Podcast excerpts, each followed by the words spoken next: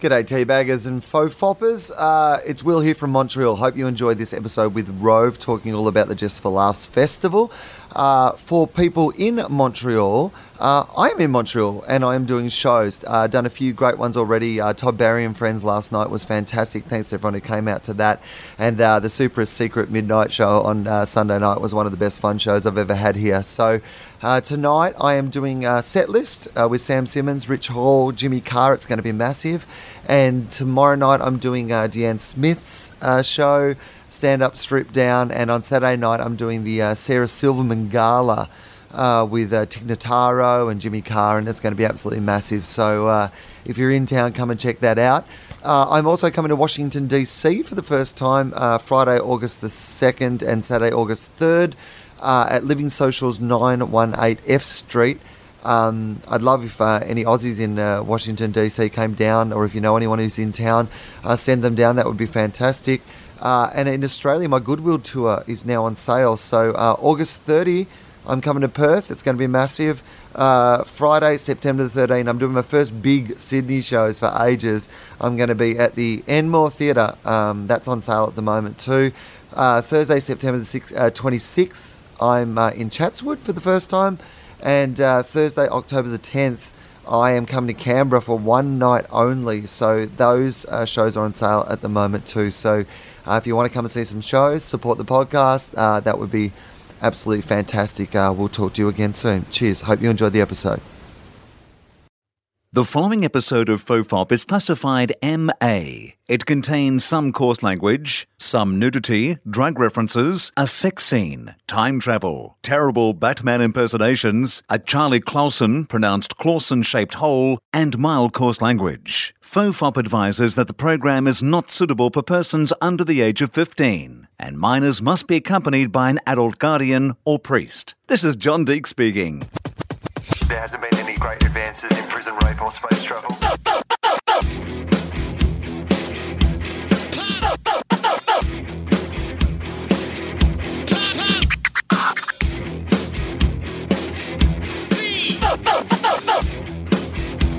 The Father, the Son, and the Holy Toast.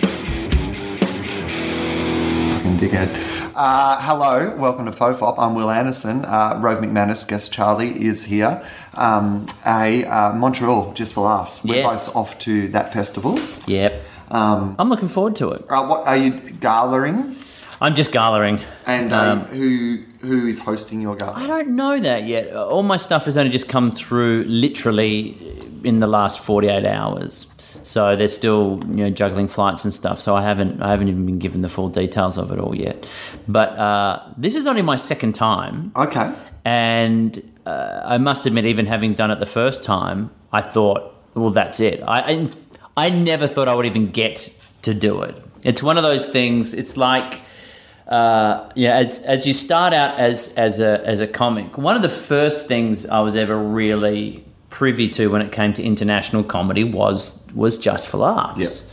Like I remember the first time, you know, it, I saw, you know, oh god, I'm trying to think of who, like George Wallace or um, I remember seeing him for the first time at watching a, a Just for Laughs special, um, and and any especially the American stuff because you know we got a lot of UK influence in Australia, but not much of the American. So every year when the Just for Laughs special would come around, you'd just see this string of, of great uh, international names, usually American back then.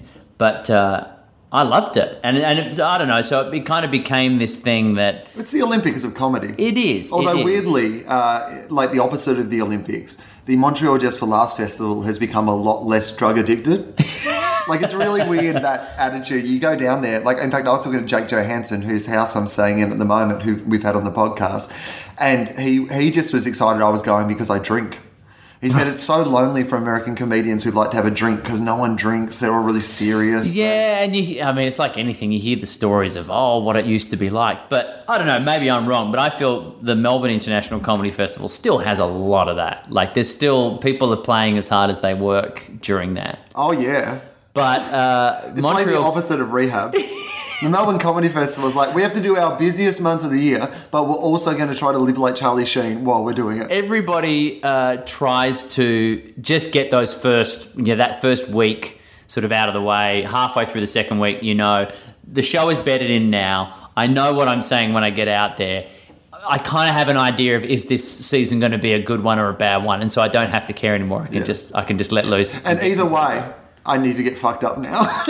the worst the one time i thought maybe i have a, a, a problem or and, and developing a drinking condition that is of concern was was during one was when you comedy were festival d- d- d- were describing your drinking as a drinking condition of well, it was the f- well because I wasn't saying it wasn't an addiction. It wasn't like it was it wasn't anything like that or a dependency. It was just I was drinking a lot, and it was during the comedy festival to the point where you know you'd start the night with doing shots because you go if I just start drinking, it's going to take too long to get to where I need to. Let's just get let's just let's not mince words here. And it was really nocturnal. So you'd be out till the sun was coming up. You'd be catching public transport home with people who are obviously very well dressed and on their way to work. Yeah. And you're trying not to look like a bobblehead. And then sleep till kind of noon using the Phil Donahues and Ricki Lakes of the day to be your breakfast morning television and then and then going out and doing it all night and then it just got to the end of the festival where I was just like man I'm drinking a lot and not feeling drunk that's a worry considering how much I am actually drinking and so I went well if I had a pretty full on month I'll take a month off just to kind of detox and and that actually ended up going so that's April so I would have been dry in May and then that lasted till Christmas. I just kept it up for a month and then just went, oh, I'll do it again. Just wasn't drinking. And then come Christmas, I was just like, this is a really dumb idea. But anyway, I I got to the point where I was just like, I don't think I'm ever going to get to do Montreal in the same way that I I will never get to do Edinburgh because I started doing stand up, but then got into television a lot earlier than I expected, and before I'd really. Uh, you know, I, I knew who I was as a comic and certainly felt confident on stage as a comic, but I certainly had not branded myself as a stand up. And then when I got into television, it was a natural evolution. And it's hard Most people you- probably found me through TV Right. and then stand up afterwards. And what people don't understand is, as much as it's fun to go and do an Edinburgh and it's a real challenge, like it's hard when you're doing a you know forty week a year television Oh, show yeah. to go, hey you guys. I know that everyone's job in this studio relies on me doing this every week, but I'm going to take a month off to go to Edinburgh and flush some money down a toilet. and knowing that that first time is going to be brutal. Oh, it always, terrible. always is. Yeah, uh, everything's going too well. I'd like to go to a country where no one knows me. So- Most people hate me because I'm from Australia, and I have to hand out flyers with my own name for a month. Yeah, I'm going to completely shred any dignity I have built over the last few years to get me here. Yeah. Just to say I've done this with Can some you tell. Will Ferrell and Matt Damon to come back in November because I'll be in Scotland. Well, even when I would, I, I would tour, and I would only get to sort of do a tour maybe once every three years or so, because that, for that reason as well. Like doing stand up, it's different with TV. It took me a while to feel comfortable having people write jokes for me. In the first year of, course. doing the show, I was like, no, no, no, I, I'm, I, I will write my monologue myself. And then over the years, you feel more comfortable with having contributors in to the point where then everything is very collaborative. So then when I went to do uh, not my first tour, but my my second tour, which was well and truly into my television career, about five years into it. Uh, I had all our writers on the show saying, you know, do you want us to write some stuff? And I was like, no, no, I need to prove to myself and to everybody else that, you know, not that I'm stamping it with this, but just if anyone asks, I want to be able to say, no, this is my stuff. I, and the amount of people who would say to me, oh, so, like doing interviews, so what made you want to go back to stand up? You're like, it's not going back to it. It's always been there. I just, when you do 40 weeks a year of live television, the idea of, you know, even getting out to do a couple of club gigs a week, let alone a full run, or like you say, go to Edinburgh for a month, that's just not going to happen.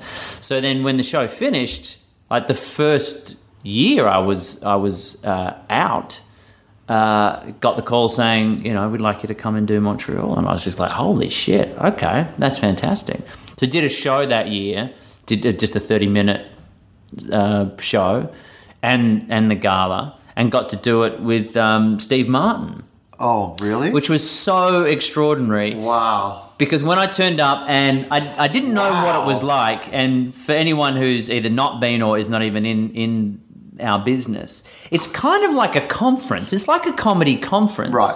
Where during the day there's talks and seminars, and it's all kind of based out of this hotel that There's everybody's ind- booked in. There's an industry address. Yeah, it's you know people give talks and so like I would go and uh, like the guys, the Funny or Die guys did uh, uh, like the Q and A session. There were uh, all these writers from all these different late night shows were there, and um, which was um, uh, chaired by Bill Carter, who wrote the. Um, uh, The late night the TV late wars? night TV wars and Desperate Networks and uh, all that kind of stuff.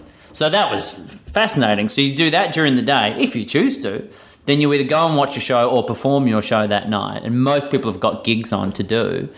And uh, anyways, and so they like a conference. They have an office, and you go there, and they give you all the stuff that's on during the day, and you get your little pass. And they say if you need any tickets to shows, let us know. However, if you want a ticket to the Steve Martin Gala, don't even ask. We just can't. Everyone wants one. And it was very cool to be able to turn around and go, well, I don't have to because I'm on that one.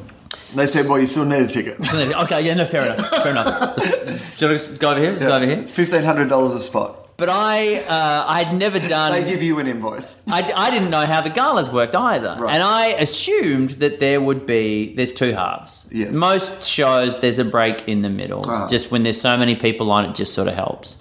So uh, when I was finding out where I was, they said, you're second on after the the break. Okay. So I'm thinking intermission interval, you know, we'll be back after this house lights come up. So uh, they get everybody into your show clothes before it starts and you record a few promos because this thing plays all over the world. So you do one generic one and one for your home country in the outfit you're going to wear on stage. And then most people uh, because I'm not on in my head till the second half. Yep.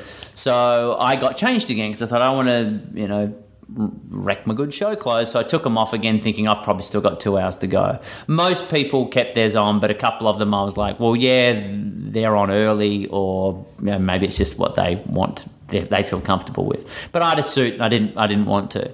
So then, um, at one point, I went side of stage and watched Steve Martin. He was on with his um, the the Canyon Rangers, his um, bluegrass group, Yeah. playing a song. So they're just sort of playing, and I'm watching them, and they did maybe two songs or something like that. And uh, so I watched that, and it was great. And then uh, they brought the next act out, and uh, I went backstage again because it's easier to sort of watch it on the monitor. And I was watching, and then just suddenly had this realization of, oh, that's the guy who's on the list before me. And I turned to someone and said, oh, is that, uh, have they changed the order around? And uh, the response was, no, no. And I said, oh, so wait a minute. So am I after him?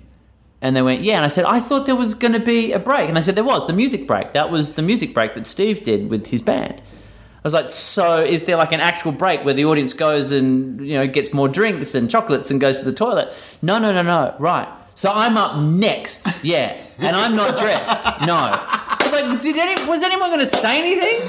Right. And my manager, my US manager, who was very new at the time, this was our first kind of Yeah. little date together. Right. Was going, I said, why didn't anybody fucking say anything? And he said, well, I don't know. He said, I thought. I just thought this is how you got ready This- for a you, gig. you know, and I asked your Australian manager, Yeah. and he said, He "Look, he's pretty chilled. Yeah. He's done a lot of live work. You know, sometimes I've even seen him, you know, talking backstage right up to the last second, Right. and then he walks out. You, Often he likes to put his suit on while he's being introduced. yeah. so I've just suddenly gone, fuck, fuck. So in my head, I'm going, right. Do I wear the clothes you're wearing right now, or do I Exactly. get changed? and going, we've got seven minutes on stage. Yeah. This guy's probably done, I want to say two just for safety. Yeah. I've got about five minutes to go get changed out of what I'm wearing into a suit and get into my position ready to go. Yeah. And did Luckily, it, but in a, dressing room was a phone booth. in a mad panic and just complete like my head is just completely out of the game now. Right. I'm just lost. I'm sweating. Because the I'm last going, thing you want to do before you go on stage is be all stressed and tense. You want, and I was so in the zone. Yeah. I was like, I feel good I'm about relaxed. my stuff. You've tested it all week, ready to go. I'm going to impress Steve Martin. This will be great. Yeah. I know my shit works. And then suddenly just going, holy fuck, I'm not going to be ready, or I'm just, I'm frazzled. Got myself backstage and just said to everyone, just get out of my way, get out of my way. And made it there in time for the last guy to finish. And Steve comes out, just does a back announce, I think did one or two jokes very quickly, and then started the intro. And I just had a moment where I said to myself, this is it. Like, this may not ever happen again. Here you are. Like, take the moment and don't let everything that's happened before fuck you up. This you're, you're about to go out onto the stage at Montreal. You've always felt that you would do well here, that this is a good sort of audience for you, and here's your chance to show that. And uh, thankfully, they decided for something different. They were going to bring me down a, se- a couple of steps. So I had the time to walk out, come down these steps, and there was some music playing. And the whole time I'm sitting there going, now, I was toying with the idea of opening and, and intentionally mispronouncing Montreal just for fun Right. and calling it Montreal. Uh, and just going, should I do that? Should I not do that? I have not done that at all up until this oh, you point. haven't practiced it that haven't way. done it, haven't done that anywhere, but something in my brain is going, that might be fun. And then just So that's what you should do when you're finally doing the thing. Because you also have to put in your script and stuff for these gigs. They want to know exactly what you're going to say. In fact, months before, you have to give them the sense of it will come from this material. And Yeah. you're just like, nah, fuck it. I'm going to improv yeah, to start. Yeah, and it's like, what part of your brain just goes, put that out there? Because if it doesn't work, you'll be fine after that. The first, the first thing out of your mouth, make it a, an each way bet. Make it something that might be terrible. And if it doesn't go well, insults their town and their yeah. audience. If anything, there's more chance that it won't go well. Right. Either they'll get it straight away. Let's ignore that for a second. Right. Our other two options are they they still get it, but they don't think it's funny, or they sit there going, "Did he intentionally Right. call us Montreal? Does he He's know a- that's how it's not pronounced? He's got a weird accent. Maybe it's maybe it's a accent. thing, and it's just confusion. Yeah. So uh, I'm still going, should I still do that or not do that when I hear my name introduced? And I'm walking down the steps, still a bit frazzled, and they were playing this music that had this weird kind of beat to it. And so as I was making my way down the steps, I kind of ended up, you know, jumping to the beat. And then the audience started clapping along to the beat. Oh. So then as I'm taking my moment to walk out to the center of stage to the microphone, I started just sort of stomping my foot like a little jig thing. Yeah. So then they kept going, and then they started speeding up. So then I started speeding up and speeding up until it was just like this, you know, huge round of applause sort of thing. And then uh, I said, uh, I said something about, oh, is that just something you guys do? Like, oh, oh ha ha ha, let's make the Australian die of a heart attack by making him dance to death. And uh, it, it was a nice little Right. icebreaker. Perfect. So then, Because you're because they've invited you in. yeah, They've started. It was a great little moment where you go, even though this is probably the most important stand-up gig I will ever do, Right. and I know that this airs everywhere. Uh, there's still this little something that the audience is going. This is not part of the plan. This is this was not in that script that he sent out. right. And- yeah. Imagine if it was. Uh, if the band can play something jaunty. jaunty. And then, uh, as a quick side note, afterwards, uh, actually, no, I'll get to that after. So then I've come, I've come out, and then so that kind of worked as a nice little icebreaker. So then I just go, and fuck it, and I went Montreal, and they laughed. And I was like, and I followed up with a, I'm pretty sure that's what you call it, and then got into it. So what went to air was from Montreal. yeah. But what you don't see is the dancing the jig thing till I nearly collapse. So right from the get go, I have just got sweat Oh, coming off it from the nerves, the frantic backstage stuff to dancing this jig. So right from the get go, I'm dripping with sweat and I'm on this adrenaline high, and it went really, really well. But then afterwards, when I uh, There's I, I people back in up- Australia going, "Hey, Rove's uh, doing really well uh, overseas, and I think he's addicted to heroin." he did that comedy festival hit him really, Really? badly. He rebounded badly. he was off the drinks until Christmas, but I feel like he might be taking heroin. Yeah, that's how that's how you stay off the alcohol is to pick up some real hard street drugs. Wow, Kids it's hard to drink when you're asleep. having to be revived by a medical team. And but it went so well, it went to the point where when I got backstage afterwards uh, and was talking to my manager about it, and he said that went really well, and he said that bit at the top was really good, and he said so. He said I noticed you weren't doing that, you know, in the lead up to it. He said, oh, is that just something you do as like your warm up? For your show, like your TV show and stuff, and I said no, that was just the Never done it before. he thought that was a piece of music that I gave to asked them Yeah. to go, this is my little thing that I do. And so he was a little dumbfounded as to how someone who was running around screaming like a, a complete frantic chicken beforehand, a chicken looking for a suit, uh, was able to come out and just and be chilled about it. But um, I loved it. I, I enjoyed it and intentionally went, you know, there's a routine that I haven't done for maybe five years. It's very old stuff, but I know it's going to work well here. And, you know, if you're going to burn something, you may as well burn something that you're not using anymore anyway. And, uh, and I really enjoyed it. So it was one of those things I thought, well, that was it. It went well. Walk away. Fantastic. And so the idea that I've been asked back is something I never would have thought was going to happen. So Right. People are going to be devastated when you don't do that bit they've all been do the talking about. jig. Right. For Do a year. Do the Montreal bit. Imagine if you get back there and you like you have become a massive star in Montreal based on the legend of this jig. And so every gig you go to, people are just sitting there like, is he going to do it? It'll be like When's he um, gonna do it? Eddie Izzard when he did his first. I think he did comic relief or something, and no one knew who he was. And I think he opened the night and did this routine about being raised by wolves, which went so well. Nobody remembered his name, and he had to then perform for the next however many months or years.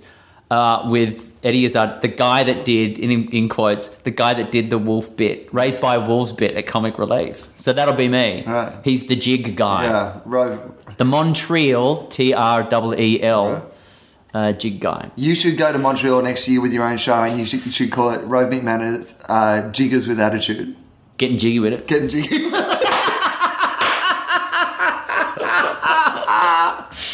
I, I um, will chase you for uh, pun names with, with jigs in it. That's going to be my, that's going to be my new goal. Is to every year have a new jig, a jig inspired comedy show name. the jig is up.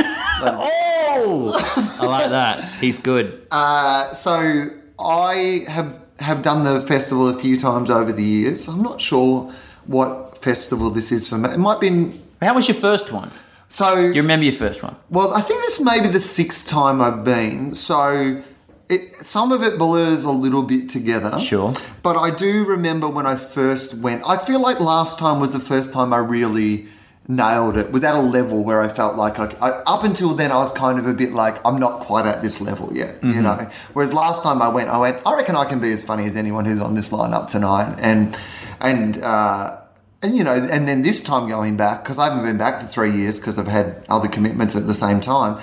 Um, I've got kind of three years of you know what I consider to be my best shows. It's only seven minutes. I feel like I want to go back and like I look at the set that did really well last time I was there, and I feel like the set that I'm taking this time is so much better than that material, and I feel like I'm a better comedian. You know, just having the experience of like headlining clubs here in the US and stuff. You know, previously when I went to Montreal, even though it's a Canadian festival, it, you see it through the idea, eye of America because it's America's, you know, the industry's festival. Yep. Right? So you'd always be like, well, will this stuff work in America? Does my stuff work? You know, and I think in the past I did too much of trying to change my act to suit what I thought was would work for America. Whereas now having done a bunch of gigs here, I realized that I can just do my stuff and people get that. Mm-hmm. People respond to that. So I think I'll go back to it this year with a really different attitude of like, I feel like I've got a pretty solid set that I can do, and But because I you feel have like been I'm excited headlining and and uh, you you do a new you you have a new hour every year to then go right you have to pick seven minutes not only just pick that seven minutes but you have to perform in seven minutes Right. like there's no fucking around warm up get yourself into it. Um, here's my opening gag and then i sort of lead into this and that. Like to try to find in like you're saying if you haven't been there in three years you've got at least three hours probably more of stuff to try to find seven minutes and then perform in seven minutes is the part that i find very difficult I mean, it, it- you were. It it was interesting what you were saying about like the jig because honestly, something like that is the greatest thing that could happen. Just Yeah. some nice moment at the start, so you don't have to get them. yeah You know, because that's all. because otherwise it's like hey how's everyone doing you all good because you don't want to launch straight into it oh, and that first joke, you know, like.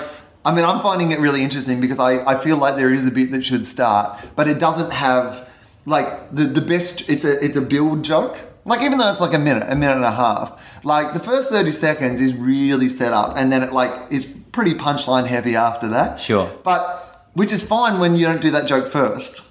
But you know what it's like, uh, you know, as a comedian. Like th- this is an insight into the mind of the comedian from walking out on stage, introduced by Steve Martin at the world's biggest comedy festival. So obviously something's gone right. right? Yeah, yeah. People are cheering in between there. And 30 seconds into your first joke, when you haven't had a big laugh, you can reassess your entire career. You True, know? very true. Like if you're there just going, like, I've got to have the confidence that, you know, don't worry. Well, the weird thing is- because 30 seconds to you seems like a lot longer than it does to the oh, audience. Oh yeah, and even in the in the lead up to to doing your gala spot, they intentionally book you in all these little club gigs and stuff, so that you just run through your material. It's as much for you as it is for them, so they get to see it, and they can you know there's there'll always be one in particular, and I'm just going from this one experience I had where they go, all right, this is the one that we are watching. Yeah. To go and really for I don't know, is there any references that won't won't translate here? References Or- that won't translate, tone and content for the television, balance of the gala. So Exactly. They have a sense of, you know, oh well someone else has got that topic Yeah. but the way you're t- uh, tackling it and you're you're um, and you're far enough apart to line up or exactly. Yeah. so uh, most of the, the little club spots and stuff I did, I was trying to do my gala spot, and they're not always made for this. No. And I learnt, I got to the point where I just went, and it was it was going okay. It was going okay, and there was just that A lot of them are at a comedy club at midnight. They want to see some bloke say fuck and, and it's fucking rowdy. They Right. get some of them are really you're rowdy, and they're saying we want you to do your stuff, and you're going no. And can't. Thankfully, I I'm experienced enough. This is probably one of the benefits of getting there so late in my career, is that I I was like, you know what? I know this is going to work from watching this gala for years and years and years, growing up with it, and I, I feel I know this audience and I feel I know this platform, and I've chosen this piece of material specifically for that. And there's something in me that always just went, if ever I get to, I reckon this is the one I'm going to use. So just l- know that it will work, trust that it will work.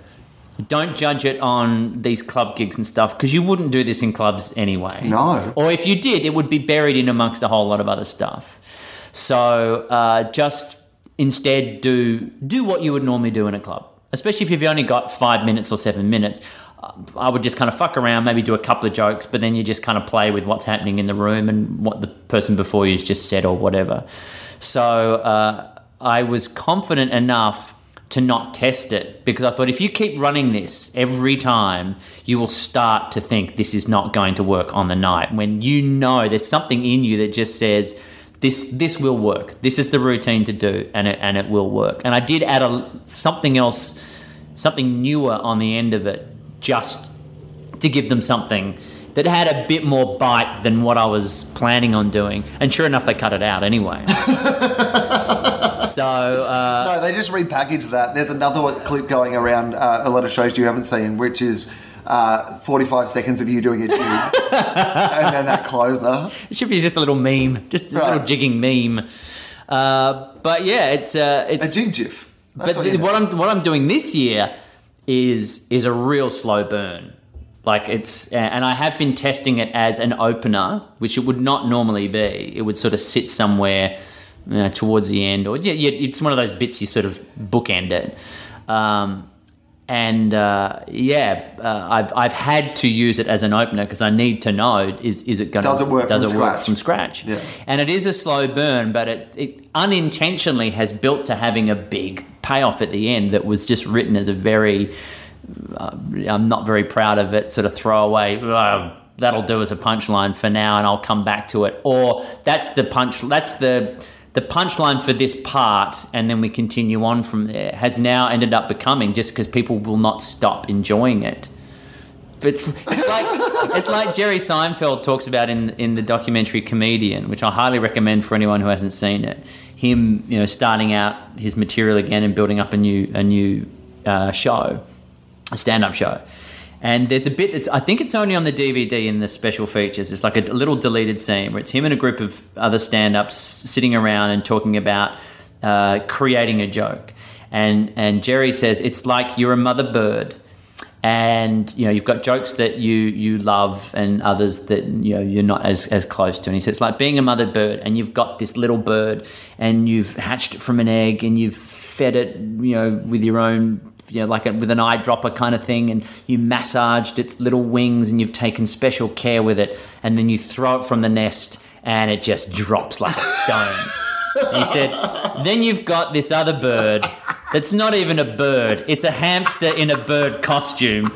And you're a little bit embarrassed about it. And you're just embarrassingly just kind of kick it out of the nest, hoping no one notices. And it soars like an eagle. He said, that's what writing jokes are like. And it's very much like that. And this is one of those hamster, bird dressed hamster jokes. I'm just like, well, but if it works, it works. But my only and that's the confidence I have in delivering it is it's a slow burn. There's no major laugh per se. There's not like a, a bang opening uh, gag. The first laugh comes from you know, a bit of an admission more than anything else, and the hope is that it just gets a reaction, and then and then we're kind of away.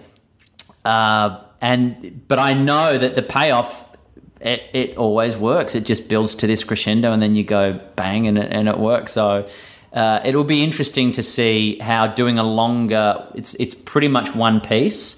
They do say. Uh, can you write out your topics? And I've kind of really got one topic, and I've tried to split it into like, well, I'm talking about three different things, which I'm not really. Um, but uh, Yeah, yeah. This is my one story: wackiness in shoes. well, I, the, I think I don't know if this was the first time I ever did it, but if it was not the first time, it was the second time, and both of them were much earlier on, sort of in my career. Um, so I was very nervous. I think back then, in particular, that festival to me had a great deal of mystique about it. Like, you know, very much like you were saying, like it, it felt like to me, as someone who wanted to be and has always wanted to be an international comedian, that part of that was if you could be good at Montreal, that put you amongst, mm-hmm. you know. I, I mean, you know, I remember sitting there and watching, you know, Mitch Hedberg, you know, on Montreal, and I mean, fuck, fuck, I remember the first year I did Montreal. I think this was definitely the first year I did Montreal. Dane Cook was doing his first Montreal, Right. And then it was like, you know, fucking one year later, he was Dane Cook, you know, playing Madison Square Gardens and, you know, debuting at number two on the Billboard charts with his album and all this stuff, ridiculous, you know. Like, you know, it was a festival that, you know, made people like, and so you, you, you were intimidated by it. So this may have been the first year I was there. It probably was because it sticks in my mind. So um, Tim Allen was hosting the gala that I was doing. Tim the Tool Man, Allen, and he had just got back into stand up a bit, like after the great success of Home Improvement. So um, he didn't really care. Oh, Like, really? He just he didn't really care about like he was just taking the check and phoning it in and Ah. like yeah, he wasn't back. He wasn't sharp. He didn't give a fuck, you know. And um, Carl Barron, the Australian comedian, was also on the gala that I was on. And for whatever reason, because we're both Australian, I suppose, they got the intros mixed up. And like, fucking Tim, like Taylor, Tim the fucking tool man Taylor, fucking Tim Allen, has obviously just, he's never done a rehearsal, does not give a fuck, Sure. right? And so he's just reading the intros off like He's an gonna go out and he's just gonna go oh oh oh and then walk off. He's Right. done. But what, what he thinks is hilarious to do is like read the intro, but like because he's reading it for the first time, he just stops down on points of interest and just like riffs about them. So you're standing in the wings, like Oh ready to go, hoping that the intro is going to take like 30 seconds, right? And so you can just get out there and do your thing. And instead, he like he's like stopping. Because your heart starts pumping from our next performer, right, bang. And then he's decided, oh, I want to just play with this a little bit. Well, here's the best thing though. He's not even using my intro. So Carl he fucked around my intro and Carl Barron's intro. and Carl Barron has like on his intro, I don't know, they picked his Australian intro or whatever. So it says things like he's a regular on comedy shows on Channel 7 and Channel 9. And so Tim Allen starts to go into this like what they have like Channel 7 and Channel 9 and that does this whole riff about how stupid they are as names for channels. So his intro of me, because then they finally realized they were doing the wrong intro. So then he did a whole bit about that, and then they started doing my intro, which was very impressive then by the time you've done half of someone else's intro and then fucked it up. Uh, his entire intro of me took more time than my set. wow. Yeah. And I- I was it working? Was he- No, no, no, it was terrible. It was like it was like watching someone like crash it into the ground and then go, Can you get this back up in there? This is your first day at work, but Yeah, you you can you'll fix this. You'll fix this, You'll fix right? this. This will be fun. Uh, the irony of you having to fix something for the tool man. Right, yeah, he walked off stage, gave me a shovel, and said good luck. Which is the other thing they do tell you: do not reference Uh-huh. anything in your intro. Even you know, do not acknowledge the person that just welcomed you on stage because you might end up cut. That person might not even be in your telecast. well, this is what I was going to ask you about Steve Martin. Was did you get to actually meet him? Because He was so good. We were all sort of nervously sort of looking around backstage, all kind of going, should we ask? Should we? Do we want to? And he, because he was emceeing, like he, he was on the other side of the stage to where most of us would sort of walk on, walk off. He would come on from one side and everyone else would walk on from the other side. So there's no sort of crossover. But um, he afterwards came backstage, congratulated everybody on a job well done, and happily posed for photos with everybody. Oh, that's there was good. like a little line of us, just the performers. It's not like everyone else was. He was he was very good at saying each of the guys who who got up and girls it, he would have a photo with us, which was which was great. So um, for mine, I think there was a weird double flash on the camera. So he was smiling for the shot, but then the second flash went off, which was the real flash. Yeah. So he looks like he's on his way to do something else. or someone or it's like he's he's like the baby at the shopping center Right. sort of set up and they've got a little stuffed animal that they're just waving outside of his eye line to kind of stop him from crying for his photo with me. He looks slightly distracted. But it's good. It's him, so I'll keep it. Uh, yeah, so it'll be interesting to see what happens this year because also the year I went, one of the reasons why they were saying, "Oh, that was the, that was obviously the one to do, and it was a great one to be part of," was one of the other hosts was Pamela Anderson. Oh. and surprise, surprise! Apparently that night did not go very well. people weren't lining up at a comedy festival to see their favorite. Yeah, there was no look. If you want a ticket to the Pamela Anderson gala, just obviously not going to happen. But what was interesting was talking to someone who was part of that gala, and they said as the night wore on, like it just got worse and worse for her. She was the audience just was switching off more and more. She was not very good, not surprisingly, but the, every time she kept coming back, there was just no way she was ever going to win that crowd Right. over. So you're meant- saying that quantity wasn't the answer, exactly. right? But what happened was every performer who came out Did well. Did really well because the crowd was like, "Thank you, Yeah. someone who knows Here's what they're some doing. This is what we want now." As opposed to what we had, which was we, we were all like, "Are we going to be completely overshadowed by the host of this event?" Where any one of the rest of us is Right. everyone's just like, eh, "I don't know, you bring out This guy Steve doing Martin." the jig's good, but it'd be good if Steve Martin was doing that jig. And then he started introducing me as Carl Barron, and I was Yeah. like, "What? this is." Yeah, I mean that's part of the joy of doing those festivals is you hope that you because over the years, I mean, I did uh, Whoopi Goldberg hosted one that I did, and I got to meet her doing that, and John Cleese hosted one that I did, and I got to meet him doing that. So it is kind, it can be that opportunity to meet that person who is so. Oh, and it's it's one of those great pinch me moments to have. Like I don't really have them all that much.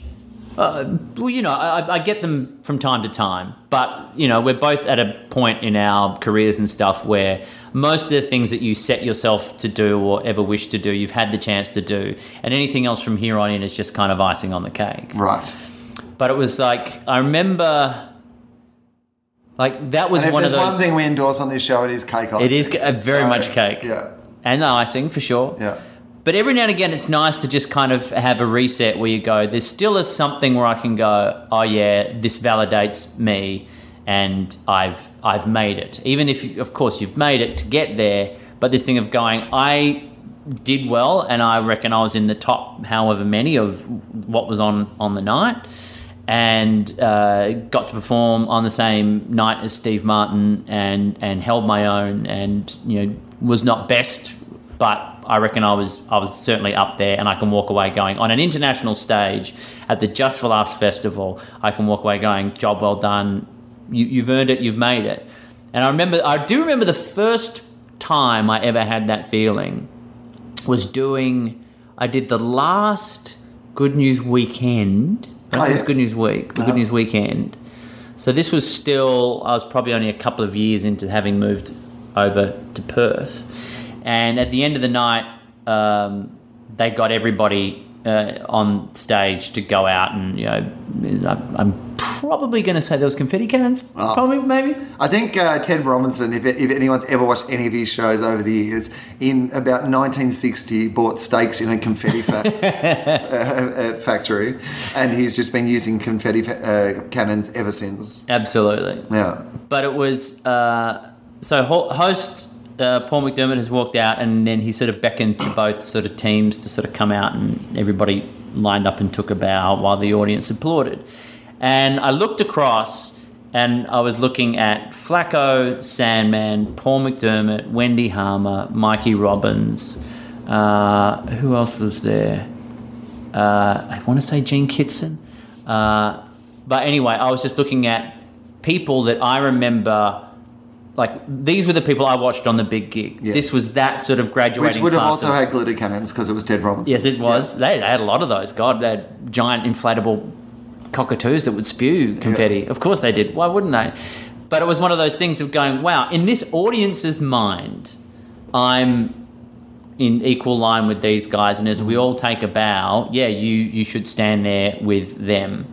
And that was one of those moments where I went, oh well, that to me was you're here now. You it's now up to you to stay here or move ahead, but you're you're in. The door is open, and it's now up to you to walk through it or let it slam behind you. What if your Montreal set had gone so well, like it had been the best gig you've ever done in your life?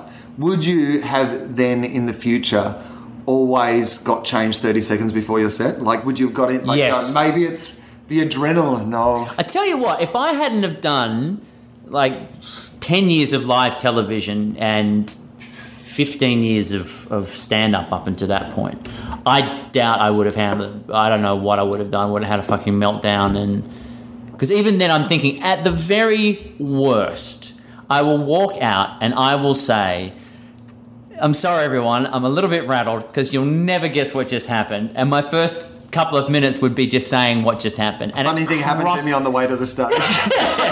and it really did cross my mind Yeah. until I thought, you know what? They don't give a fuck. They probably don't know that it's real. And you're here now, and it's not like they introduced you and there was a, a, a, a lapse in time and then you quickly came scrambling onto the stage. So, uh, but I can certainly say that adrenaline rush, I just rode that the whole way through. And if I was a bit more relaxed, I don't know if it would have gone as well. So I would certainly have, uh, from now on, I will make sure that um, that I do not take note of when I'm on. yeah. And I will just, if you're seeing me backstage and they're, they've actually introduced me, Yeah. the jig music is playing, Right. and I'm backstage in tracksuit pants eating a packet of Doritos. Just, just know, I know what I'm doing. Either that or you need Tim Allen to host every gala because you've got a good seven or eight minutes while he's is, is about. that me? Oh, okay. I'll Fucking up your intro. I'll just drive back to the hotel, get changed, have a shower, come back. Yeah, in that order. Get changed, then have a shower. Yeah. Because I got time to dry off Yeah. by the time he's ready to go. Uh, we should finish up in a minute because uh, we were going to keep this one tight. Uh, So uh, you can catch us in Montreal. Uh, look around the Just for Laughs festival. Um, they don't necessarily announce like lineups for the little gigs around town until like on the day sometimes, Mm. but you know we'll probably end up doing a, a couple of those gigs. Certainly, and set list. set I know we're, we're both on for that, and I, yeah. So so there's that. But it's uh, it'll be. Uh, I'll be there for the last week of July. I um, had a uh, little. Um, Here we go. Oh, Uh, no, I- let, let me fill in the blank. Kitten. I had a little kitten. A I had a little kitten. A little person. I had a little. a little uh, stroke, uh, well, I went to watch Sam Simmons do set list at NerdMelt. which can be like having a stroke. Meltdown. And uh, it was great. Uh, Kamal was on a really, it was a really strong lineup. Marc Maron dropped in. And so it was really nice to just go and watch the show, like sit there. I'd done it with Bobcat Goldthwait the week mm-hmm. before. So, like, you know, you kind of like, I'm just going to sit and enjoy it tonight. I'm not going to have to worry about going on on the show. And then at the end, they had a little bit of time left and they came to me and said, Hey, do you want to get up and, and go on and do set list? So I did like a little set, just a couple of topics. and that's what it was like when we're having the discussion. Because they're like, "Do you want to do a set?" And I'm like, "Oh no, I'm not on tonight. Like, I don't want to be that person who comes down and then has to go on." They go, "Oh, we've got a little time." And I'm like, "Oh well, I don't. I mean, only if you've got time for me." And they go, "Just have a little set, just a couple of topics." And I'm, like, "I'll just have a couple of topics." So you do one topic and then it's straight into my big closer. Yeah. Uh, I accidentally did uh, uh, seven topics where um, it was going well and in playing with the premise of Yeah. this is my normal routine. And I, I was on the last topic, which you know because we'll say my big closer, which is your and the audience's way of knowing, yeah, this is it. And then I just, as a as a throwaway joke, just within the little uh, fictional bubble of, well, this is my regular set. Um, just went, you know, you've been such a great crowd. I'm gonna, I'm gonna keep going. I'm gonna keep going. So they thought backstage, oh, he's like, he's wanting more. Oh right. And so they put up another topic. And so I meant, as in, that's my closer topic is Yes. going to be an encore kind of thing that I wouldn't normally do. So I had done, I had addressed the topic and, and made a joke, and they just thought, well, that was enough. I had Yeah. m- more I was going to go with. And then they changed it on me. So I just thought, oh, something's fucked up. The count is wrong. It wasn't time for my last one, or whatever reason, they've gone with another one. And so I just did that one and then just kept, because I just went, well, there's no big closer thing. So I just did another one. And then they just, until eventually I was, I think I looked over and they realized, oh, he wasn't wanting to do more. So then they put it up. So I ended up doing like seven or something. And uh, then afterwards they said, "Oh, we thought, yeah, you wanted to just keep going. We are going to do another another five. I was like, "Fucking no way!" I had did one- the I did the TV tapings and I did ten. You do ten? No, I think it was twelve in one night. Right. That's that makes your brain work. That So I had work. my first one where I like fucked up the as in like there's no wrong or right way Yeah, to yeah, do yeah, it. But where I realized the joke that I was building wasn't what like most people were reading the topic to Sure. me. Like sometimes you do that on purpose. But I think it was like it was called uh, 1500k abstinence Uh-huh. or something. So I was doing this whole thing about this relay of people who had to hold on to their like you know they were they had to be erect. It was it was curing something. they had to be erect, but they weren't having sex, and it was like a relay where they would walk across the country, and then that, like it was like a relay. You'd hold each other's anyway, whatever. That was the whole thing, and because I was doing like 1500 kilometers, and then I like Sure. got to the whole thing, and I'm like, why are they not getting in? Why not? And then I'm like, ah, I'm in America. It's miles. This makes no sense. Like they're not looking at 1500k as So then, how do you how do you get out of that? Ah, then I just did a whole bit about that. About how it hadn't been caught on in America because of the name and not changing it because of the metric I- system. And I had one of those ones. It's only ever happened to me once. I knew it would. You know, the law of averages would catch up with me, where you, know, you can either blag on something until you sort of hit the right track, or you just kind of verbally go through what's in your head, and the process happens in front of the audience until again you kind of find where it is. Uh, and you know, for those rare times, you straight away go, ah, I know exactly where I'm going with this one. I had one of those ones where I was just like, I'm just, um, just I don't quite have anything. I'll just start and we'll see where we end up. And then uh, just started to snowball on something that was kind of okay. And I was getting by, and it was all right. I'd done well up until that point. So you kind of go, yeah. You, I've, as I've always said to anybody, you're never going to nail all all of them. On, Right. on a night where you go, that was great, you'll get three out of five. But uh, I'd never had this before. I was midway through and just went, oh no, you know what would be better than this complete thing that I brought up? Now that I think about, Yeah. you know, and there was no way of, well, I'll now guide Segue this to this where. no.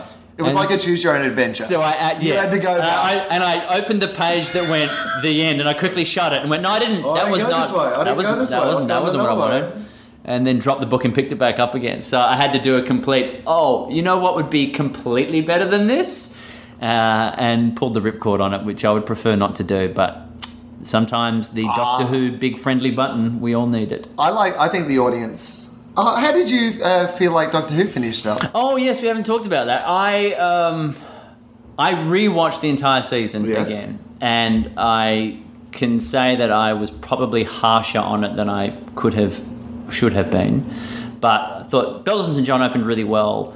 Um, uh, Rings of Akhaten was bad. Yep. Um, Cold War really liked it.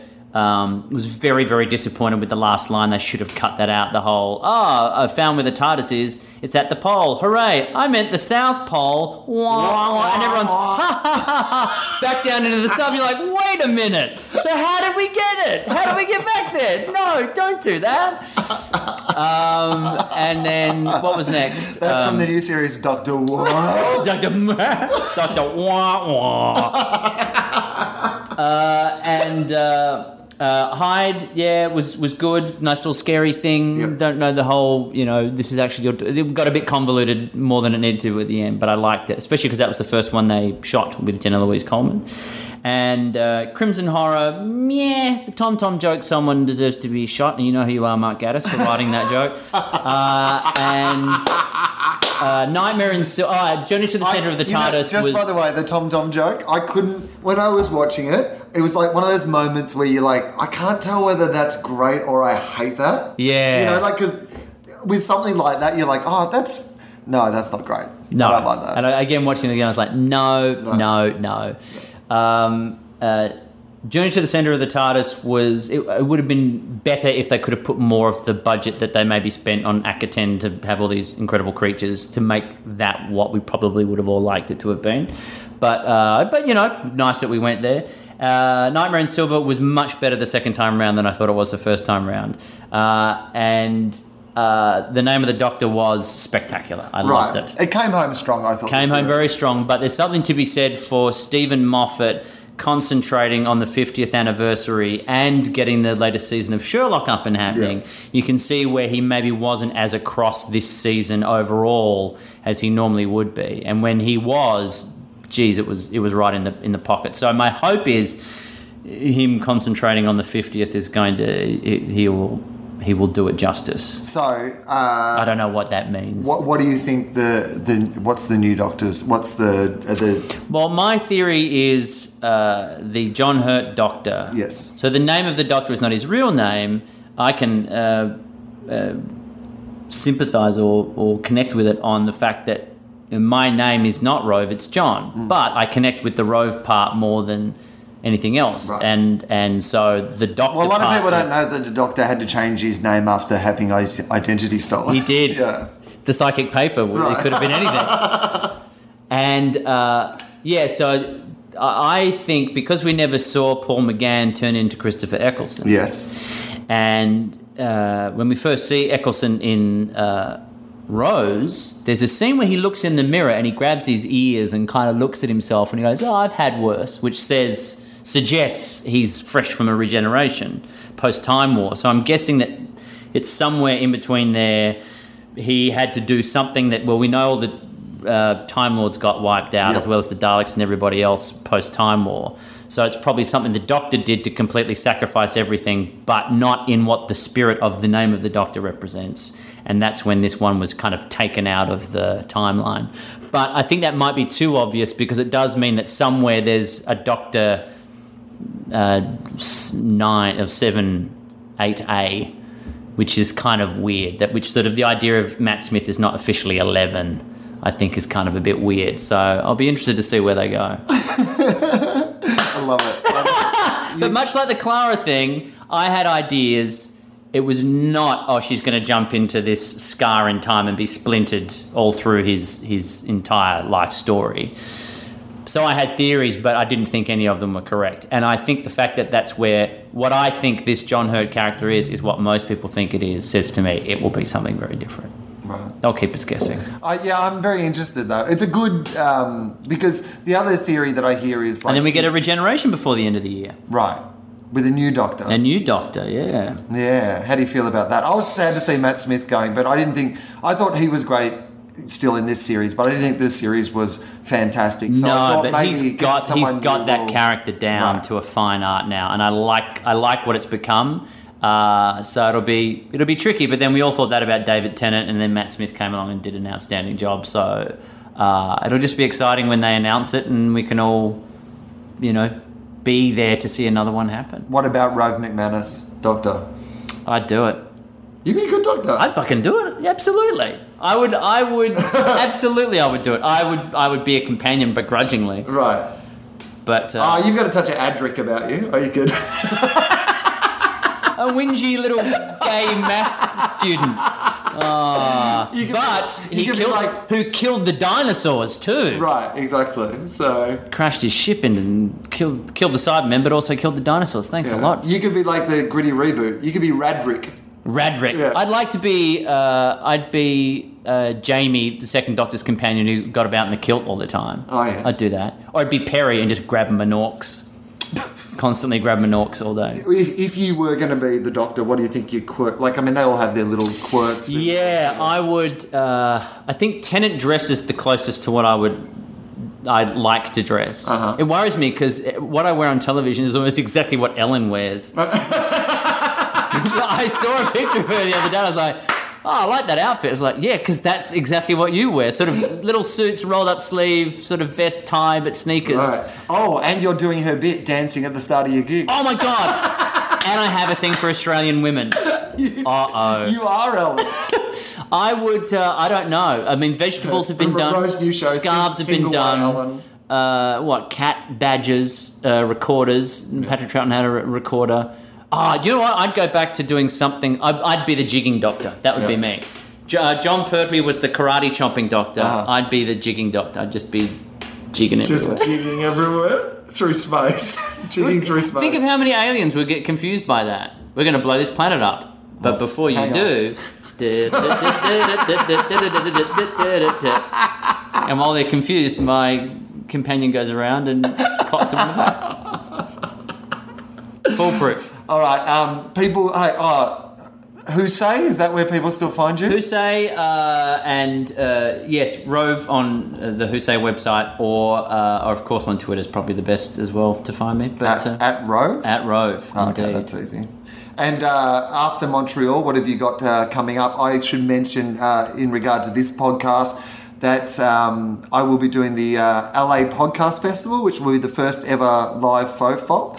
Um, so uh, there's some amazing shows on at the LA Podcast Festival. So um, uh, get tickets for that at lapodfest.com. I think is the address for that. Um, also, uh, by the time this comes out, I think my dates for Sydney, uh, for Perth, and for Canberra should be on sale. I'm only I'm do, only doing a couple of shows in uh, each of the places, so um, just uh, due to the election and some TV commitments. So get in quick if you want tickets for those places. That would be cool. Um, or, or uh, remember to rate the show on iTunes. That's always um, fantastic if you can do that as well. And uh, for American listeners, uh, hopefully I'm still coming to uh, Washington DC in a few weeks. So.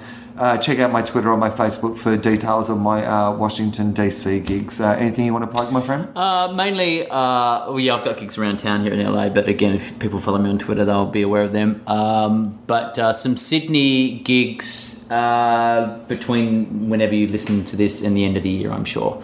Uh, but they will be announced. Uh, you, you'll, you'll know. There you go. you'll know, people. You'll know. You'll, you'll yeah, you'll find know. it. You'll find it. All right. Thanks, Ro. No problems.